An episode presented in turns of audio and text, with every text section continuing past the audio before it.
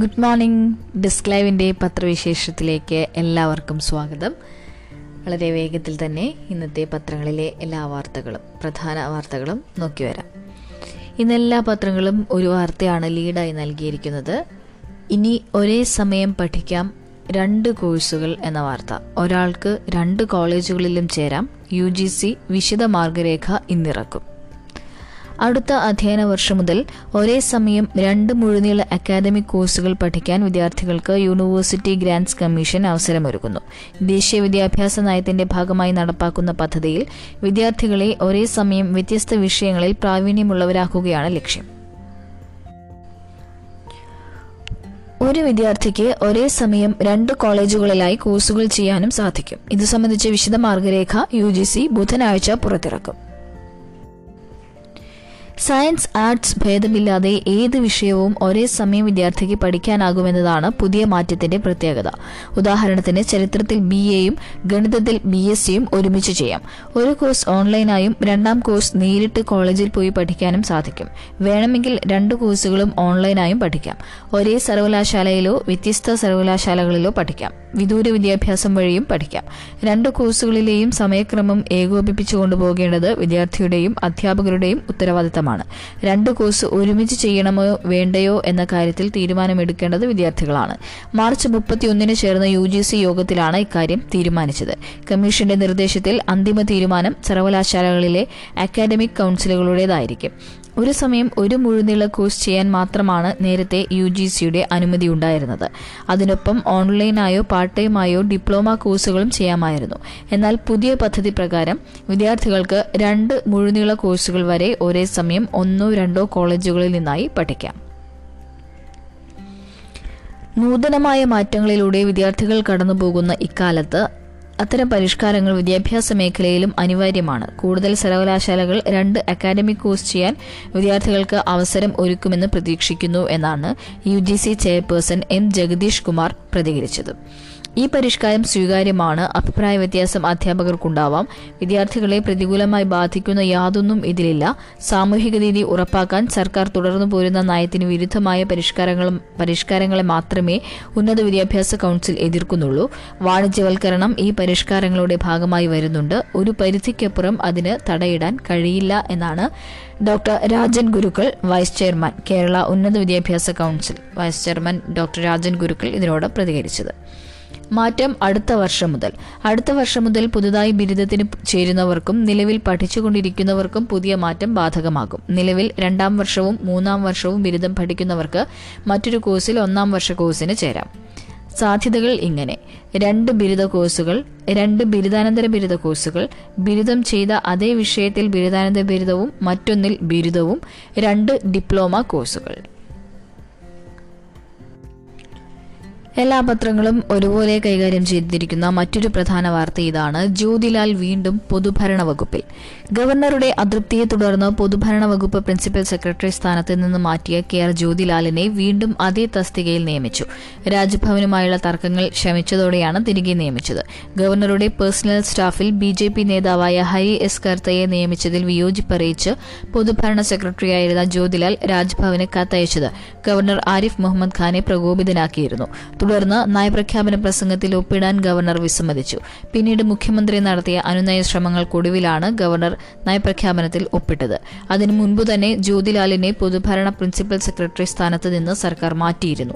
തദ്ദേശ സ്വയംഭരണ additional chief secretary Sharada മുരളീധരനായിരുന്നു പകരം ചുമതല. ശാരദാ മുരളീധരനെ മാറ്റിയാണ് ജ്യോതിലാലിന് പൊതുഭരണ വകുപ്പിന്റെ പൂർണ അധിക ചുമതല നൽകിയത്.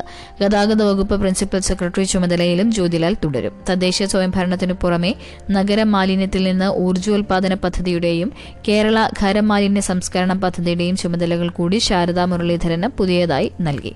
എതിർപ്പില്ലെന്ന് ഗവർണർ.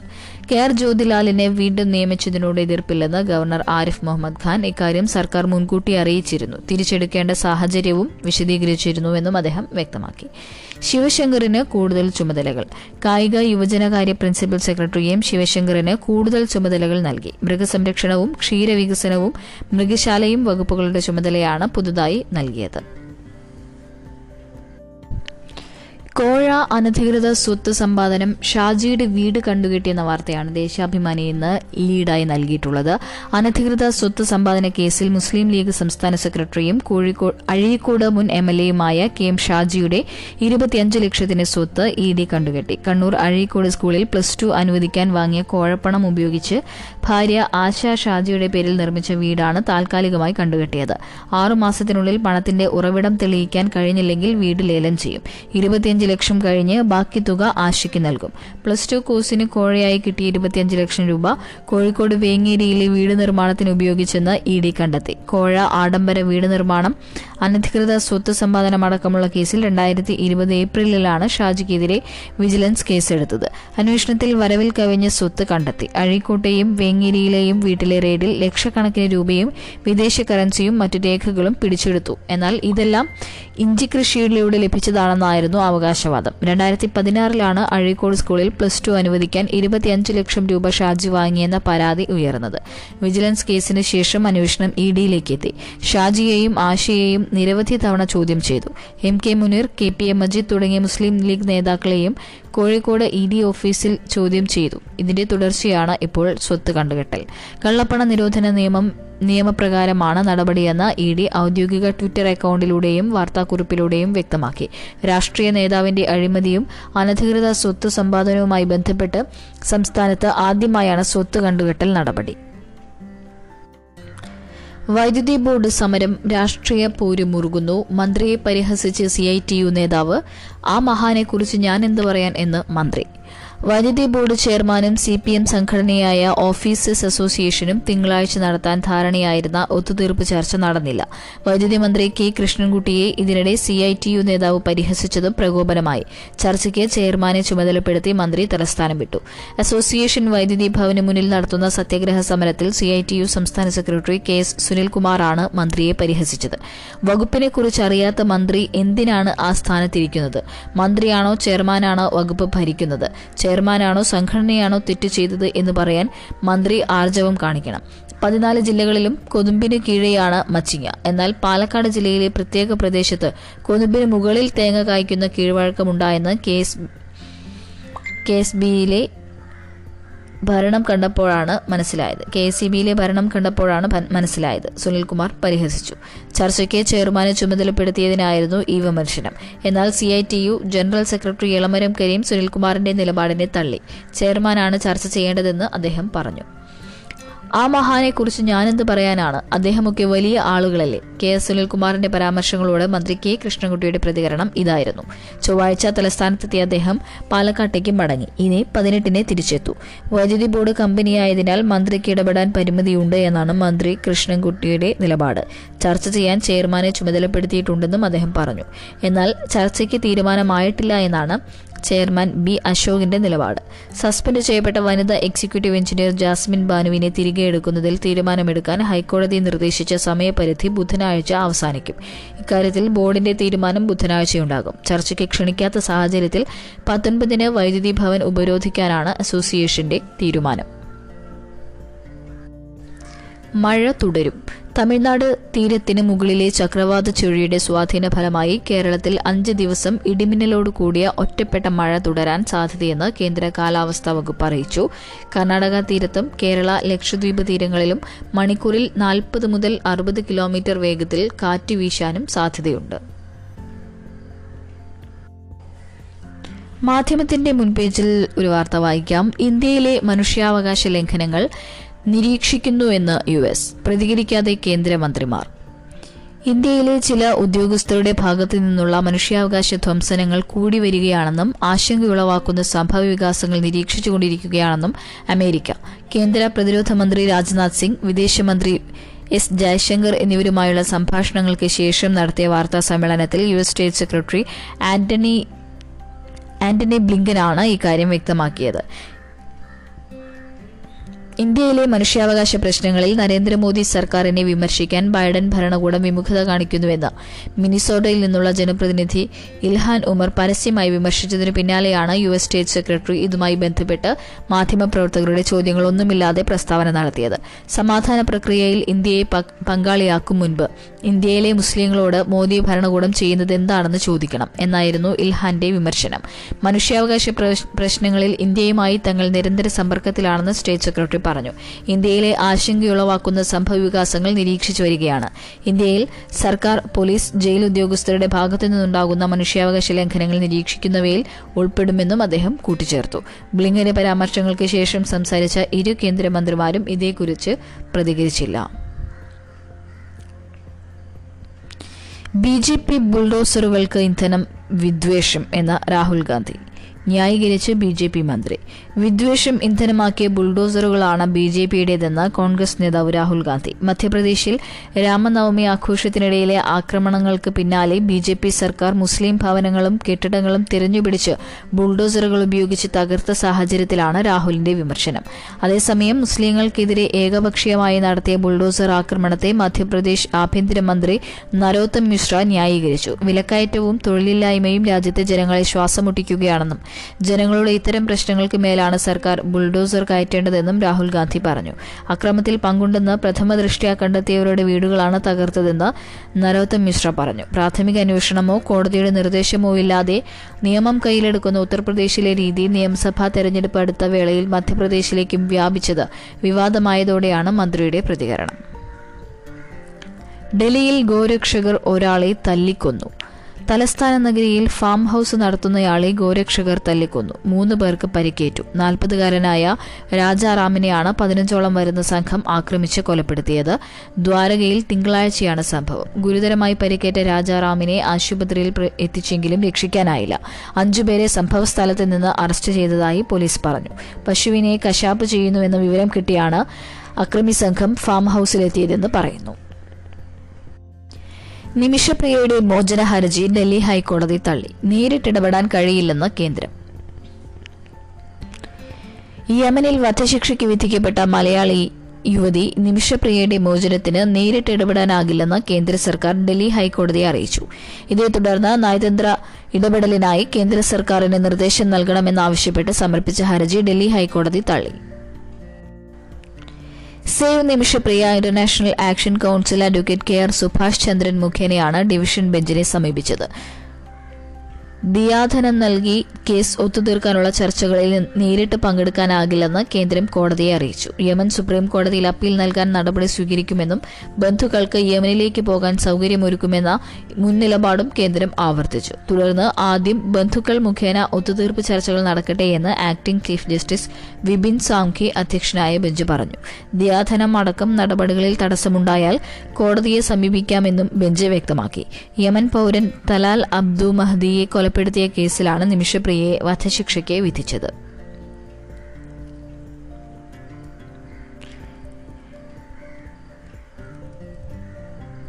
വിദേശ കടം തിരിച്ചടക്കില്ലെന്ന് ശ്രീലങ്ക. കടുത്ത സാമ്പത്തിക പ്രതിസന്ധിയിലായ ശ്രീലങ്ക അന്താരാഷ്ട്ര നാണയനിധിയിൽ നിന്നുള്ള രക്ഷാ പാക്കേജ് വൈകുന്നതിനാൽ വിദേശ കടം തിരിച്ചടക്കുന്നത് താൽക്കാലികമായി നിർത്തിവെച്ചതായി പ്രഖ്യാപിച്ചു. രണ്ടായിരത്തി ഇരുപത്തിരണ്ട് ഏപ്രിൽ പന്ത്രണ്ടിന് കുടിശ്ശികയുള്ള കടങ്ങൾക്ക് ഇത് ബാധകമായിരിക്കുമെന്ന് ധനമന്ത്രാലയത്തിന്റെ പ്രസ്താവനയിൽ പറയുന്നു. വായ്പാ പുനഃക്രമീകരണത്തിന് ഐ എം എഫുമായി ധാരണയിലെത്തുന്നതുവരെയാണ് കടം തിരിച്ചടക്കൽ നീട്ടിവെച്ചത്. എല്ലാ അന്താരാഷ്ട്ര ബോണ്ടുകൾക്കും സെൻട്രൽ ബാങ്കും വിദേശ സെൻട്രൽ ബാങ്കും തമ്മിലുള്ള കൈമാറ്റം ഒഴികെയുള്ള എല്ലാ ഉഭയകക്ഷി വായ്പകൾക്കും വാണിജ്യ ബാങ്കുകൾക്കും മറ്റു വായ്പാ ദാതാക്കൾക്കുമുള്ള എല്ലാ വായ്പകൾക്കും ഈ നയം ബാധകമാവുമെന്നും വ്യക്തമാക്കി. സർക്കാരിന് വിദേശ നാണയ കരുതൽ ശേഖരം വളരെ കുറവാണെന്നും അതിനാൽ ഇതല്ലാതെ മറ്റു വഴികളില്ലെന്നും സെൻട്രൽ ബാങ്കിന്റെ മുൻ deputy governor W A Wijewardena പറഞ്ഞു. അതേസമയം കടക്കാരുമായുള്ള ചർച്ചകളെയോ സമ്മതത്തെ തുടർന്നുള്ള നടപടിയല്ലെന്ന് പേര് വെളിപ്പെടുത്താത്ത ധനകാര്യ വിദഗ്ധൻ വ്യക്തമാക്കി. യു എസ് സബ്വേ സ്റ്റേഷനിൽ വെടിവെപ്പ് നിരവധി പേർക്ക് പരിക്ക്. യു എസിൽ സബ്വേ സ്റ്റേഷനിൽ ഉണ്ടായ വെടിവെപ്പിൽ നിരവധി പേർക്ക് പരിക്കേറ്റു. ന്യൂയോർക്കിലെ ബ്രൂക്ലിൻ സൺസെറ്റ് പാർക്ക് സ്റ്റേഷനിലാണ് വെടിവെപ്പുണ്ടായതെന്നും ഇവിടെ നിന്ന് സ്ഫോടക വസ്തുക്കൾ കണ്ടെടുത്തെന്നും അധികൃതർ പറഞ്ഞു. സംഭവത്തിന്റെ വിശദാംശങ്ങൾ അറിവായിട്ടില്ല. പതിമൂന്ന് പേരെയെങ്കിലും ആശുപത്രിയിൽ പ്രവേശിപ്പിച്ചിട്ടുണ്ട്. ചൊവ്വാഴ്ച രാവിലെയാണ് സ്റ്റേഷനിൽ നിന്ന് പുക ഉയരുന്നത് കണ്ടതെന്നും പിന്നാലെ വെടിയുച്ച കേട്ടെന്നും അഗ്നിരക്ഷാ വിഭാഗം പറഞ്ഞു.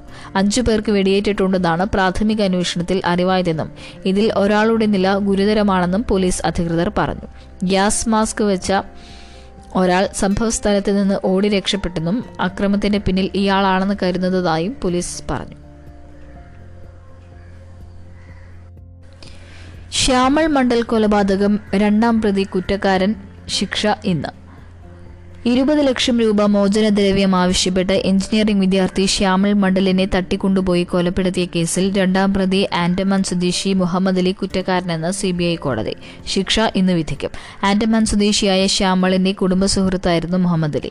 ഒന്നാം പ്രതി ബംഗാൾ സ്വദേശി ദുർഗ ബഹദൂർ ഭട്ട് ഛേത്രി എന്ന ദീപക് ഇപ്പോഴും തെളിവില ഒളിവിലാണ്. കോളിളക്കം സൃഷ്ടിച്ച കേസിൽ പതിനേഴ് വർഷത്തിന് ശേഷമാണ് വിധി. രണ്ടായിരത്തി അഞ്ച് October പതിമൂന്നിനാണ് government engineering college applied electronics and instrumentation അവസാന വർഷ വിദ്യാർത്ഥി ശ്യാമൾ മണ്ഡലിനെ തട്ടിക്കൊണ്ടുപോയത്. ശ്യാമളിന്റെ സഹപാഠി ദിഗംബരന്റെ പരാതിയിൽ മെഡിക്കൽ കോളേജ് പോലീസ് കേസെടുത്തെങ്കിലും ഇരുപത്തിനാലിന് ചാക്കിൽ കിട്ടിയ നിലയിൽ മൃതദേഹം കോവളം ബൈപ്പാസിൽ വെള്ളാറിൽ കണ്ടെത്തുകയായിരുന്നു. ചാക്കുകെട്ടിൽ നിന്നുള്ള ദുർഗന്ധം ശ്രദ്ധയിൽപ്പെട്ട നാട്ടുകാർ പോലീസിനെ അറിയിച്ചതോടെയാണ് അരും കൊലാപ്പുറം പുറം ലോകം അറിയുന്നത് പ്രതികൾ ശ്യാമളിന്റെ ഫോണിൽ ഈസ്റ്റ് ഫോർട്ടിലേക്ക് വിളിച്ചു വരുത്തി തട്ടിക്കൊണ്ടുപോയ ശേഷം പിതാവിനെ വിളിച്ച് ഇരുപത് ലക്ഷം രൂപ മോചനദ്രവ്യം ആവശ്യപ്പെട്ടു. പിന്നീട് അത് പത്ത് ലക്ഷമാക്കി കുറച്ചു. എന്നാൽ പോലീസ് പിന്തുടരുണ്ടെന്ന് പിന്തുടരുന്നുണ്ടെന്ന് മനസ്സിലാക്കിയതോടെ ശ്യാമളിന്റെ മൊബൈൽ ഫോൺ മോഷ്ടിച്ച ശേഷം കൊല നടത്തുകയായിരുന്നു. ശ്യാമളിന്റെ പിതാവ് ആൻഡമാനിൽ തദ്ദേശ ഭരണ സെക്രട്ടറിയായിരുന്ന ബസുദേവ് മണ്ഡലിനോടുള്ള വിരോധവും ഹോട്ടൽ ബിസിനസ് തകർന്നതിലുള്ള സാമ്പത്തിക ബാധ്യതയുമാണ് കൊലപാതകത്തിലേക്ക് നയിച്ചതെന്നാണ് സി ബി ഐ കണ്ടെത്തൽ. ബസുദേവ് മണ്ഡൽ മുഹമ്മദ് അലിയുടെ പിതാവിന് പണം കൊടുത്തിരുന്നു. മുഹമ്മദ് അലി ആൻഡമാനിൽ നടത്തിയിരുന്ന ഹോട്ടലിലെ ജീവനക്കാരനായിരുന്നു ദുർഗാ ബഹദൂർ. ബിസിനസ് പൊളിഞ്ഞ് ഹോട്ടൽ പൂട്ടിയതിനെ തുടർന്നാണ് ഇരുവരും തട്ടിക്കൊണ്ടുപോകാൻ പദ്ധതിയിട്ടത്. കഴുത്തിൽ ഒറ്റവെട്ടിന് കൊലപ്പെടുത്തിയെന്നായിരുന്നു പോസ്റ്റ്മോർട്ടം റിപ്പോർട്ട്. കേരള പോലീസിന്റെ അന്വേഷണത്തിൽ തൃപ്തിയില്ലെന്ന പരാതിയുമായി ശ്യാമളിന്റെ അച്ഛൻ ഹൈക്കോടതിയെ സമീപിച്ചതിനെ തുടർന്നാണ് സി ബി ഐ അന്വേഷണം ഏറ്റെടുത്തത്. പ്രതിയെയും ശ്യാമളിന്റെ വസ്ത്രങ്ങളും വസുദേവ് മണ്ഡൽ കോടതിയിൽ തിരിച്ചറിഞ്ഞിരുന്നു. വിചാരണയ്ക്കിടെ പിതാവ് വികാരാധീനനായാണ് കോടതിയിൽ മൊഴി നൽകിയത്. രണ്ടായിരത്തി എട്ടിലാണ് കേസ് സി ബി ഐ ഏറ്റെടുത്തത്. രണ്ടായിരത്തി പത്തിൽ കുറ്റപത്രം സമർപ്പിച്ചു. രണ്ടായിരത്തി ഇരുപതിൽ വിചാരണ ആരംഭിച്ചു. അൻപത്തിമൂന്ന് സാക്ഷിമൊഴികൾ രേഖപ്പെടുത്തി എഴുപത്തിയെട്ട് തുണ്ടിമുതലുകൾ ഹാജരാക്കി. മരിയോപോളിൽ രാസായുധം പ്രഖ്യാ രാസായുധം റഷ്യ പ്രയോഗിച്ചുവെന്ന് യുക്രൈൻ. റഷ്യ രാസായുധം പ്രയോഗിച്ചുവെന്ന യുക്രൈൻ സേനയുടെ ആരോപണം പരിശോധിച്ചു വരികയാണെന്ന് ബ്രിട്ടനും യു എസും. തെക്കൻ യുക്രൈനിലെ തുറമുഖ നഗരമായ മരിയുപോളിൽ രാസായുധം പ്രയോഗിക്കപ്പെട്ടുവെന്നാണ് സംശയിക്കുന്നത്. അതേസമയം ഇതിന് തെളിവ് നൽകാൻ യുക്രൈൻ സേനയ്ക്ക് കഴിഞ്ഞിട്ടില്ല. റഷ്യ രാസായുധം പ്രയോഗിച്ചാൽ NATO ഇടപെടുമെന്ന് U S president Joe Biden നേരത്തെ മുന്നറിയിപ്പ് നൽകിയിരുന്നു. മരിയുപോളിൽ തിങ്കളാഴ്ച നടന്നുവെന്ന് പറയുന്ന സംഭവത്തിൽ അന്വേഷണം ആരംഭിച്ചതായി ബ്രിട്ടീഷ് വിദേശകാര്യമന്ത്രി ലിസ്ട്രസ് പറഞ്ഞു. ഇപ്പോൾ റിപ്പോർട്ട് ഉത്കണ്ഠ ജനിപ്പിക്കുന്നതാണെന്നും പെന്റഗൺ പ്രതികരിച്ചു. മരിയുപോളിൽ റഷ്യൻ സേനയെ നേരിടുന്ന വലതുപക്ഷ അനുകൂല എസ്ഒ റെജിമെന്റാണ് രാസായുധ പ്രയോഗം നടന്നതായി ആരോപിച്ചത്. ഡ്രോൺ ഉപയോഗിച്ചാണ് പ്രയോഗം നടത്തിയത്. മൂന്ന് പട്ടാളക്കാർക്ക് ശ്വാസതടസ്സം നേരിട്ടതടക്കം ലഘു പരിക്കുകളുണ്ടായി. സ്ഫോടനത്തിന് പിന്നാലെ മധുരം രുചിക്കുന്ന വെളുത്ത പുക ഉണ്ടായെന്ന് ഒരു പട്ടാളക്കാരനും ശ്വാസതടസ്സം നേരിട്ട് കുഴഞ്ഞു വീണുവെന്ന് മറ്റൊരാളും പറഞ്ഞു. സംഭവത്തിൽ അന്വേഷണം ആരംഭിച്ചതായി യുക്രൈനിലെ പ്രതിരോധ സഹമന്ത്രി ഹന്ന മാലിയാർ അറിയിച്ചു. യുക്രൈനെതിരെ നടക്കുന്ന ഭീകരാക്രമണത്തിന്റെ പുതിയ ഘട്ടമായിരിക്കും രാസായുധ പ്രയോഗമെന്ന് പ്രസിഡന്റ് സെലൻസ്കി പറഞ്ഞു. റഷ്യയെ നേരിടാൻ യുക്രൈന് മതിയായ ആയുധങ്ങളില്ലെന്നും പാശ്ചാത്യ ശക്തികൾ അത് നൽകണമെന്നും അദ്ദേഹം ആവശ്യപ്പെട്ടു.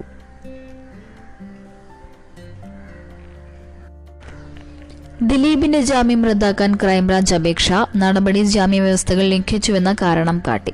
നടിയെ തട്ടിക്കൊണ്ടുപോയി പീഡിപ്പിച്ച കേസിൽ നടൻ ദിലീപിന്റെ ജാമ്യം റദ്ദാക്കാൻ ക്രൈംബ്രാഞ്ച് വിചാരണ കോടതിയിൽ അപേക്ഷ സമർപ്പിച്ചു. അപേക്ഷ പതിനെട്ടിന് കോടതി പരിഗണിക്കും. സാക്ഷികളെ സ്വാധീനിക്കാൻ ശ്രമിക്കില്ല തെളിവുകൾ നശിപ്പിക്കില്ല തുടങ്ങിയ ജാമ്യവ്യവസ്ഥകൾ ദിലീപ് ലംഘിച്ചതായാണ് അന്വേഷണ സംഘത്തിന്റെ കണ്ടെത്തൽ. വിചാരണയ്ക്കിടെ ഇരുപത് പ്രോസിക്യൂഷൻ സാക്ഷികൾ കൂറുമാറിയിരുന്നു. ഇവരെ പ്രതിഭാഗം സ്വാധീനിച്ചതായി പ്രോസിക്യൂഷൻ ആദ്യം മുതൽ ആരോപിച്ചിരുന്നുവെങ്കിലും അതിനുള്ള തെളിവുകൾ തെളിവുകൾ ഹാജരാക്കിയിരുന്നില്ല. എന്നാൽ ദിലീപിന്റെ സഹോദരി ഭർത്താവ് ടി എൻ സുരാജിന്റെ ശബ്ദ സന്ദേശം കഴിഞ്ഞ ദിവസം അന്വേഷണ സംഘത്തിന് ലഭിച്ചിരുന്നു.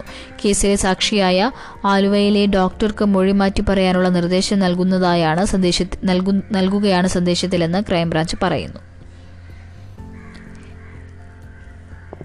കാവ്യ മാധവനെ ഇന്ന് വസതിയിൽ ചോദ്യം ചെയ്യും. നടിയെ തട്ടിക്കൊണ്ടുപോയി പീഡിപ്പിച്ചെന്ന കേസിൽ ദിലീപിന്റെ ഭാര്യയും നടിയുമായ കാവ്യ മാധവനെ ഇന്ന് ആലുവയിലെ വസതിയിൽ ചോദ്യം ചെയ്യും.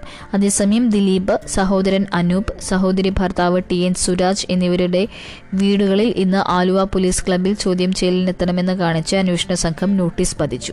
ചോദ്യം ചെയ്യലിന് ആലുവ പോലീസ് ക്ലബിൽ ഹാജരാക ഹാജരാകണമെന്നാണ് ആദ്യം കാവ്യയോടും ആവശ്യപ്പെട്ടിരുന്നതെങ്കിലും അതിന് കഴിയില്ലെന്ന നിലപാടായിരുന്നു അവരുടേത്. സാക്ഷി എന്ന നിലയിൽ എവിടെ ചോദ്യം ചെയ്യണമെന്ന് തീരുമാനിക്കാനുള്ള അവകാശം തനിക്കുണ്ടെന്നാണ് കാവ്യയുടെ നിലപാട്.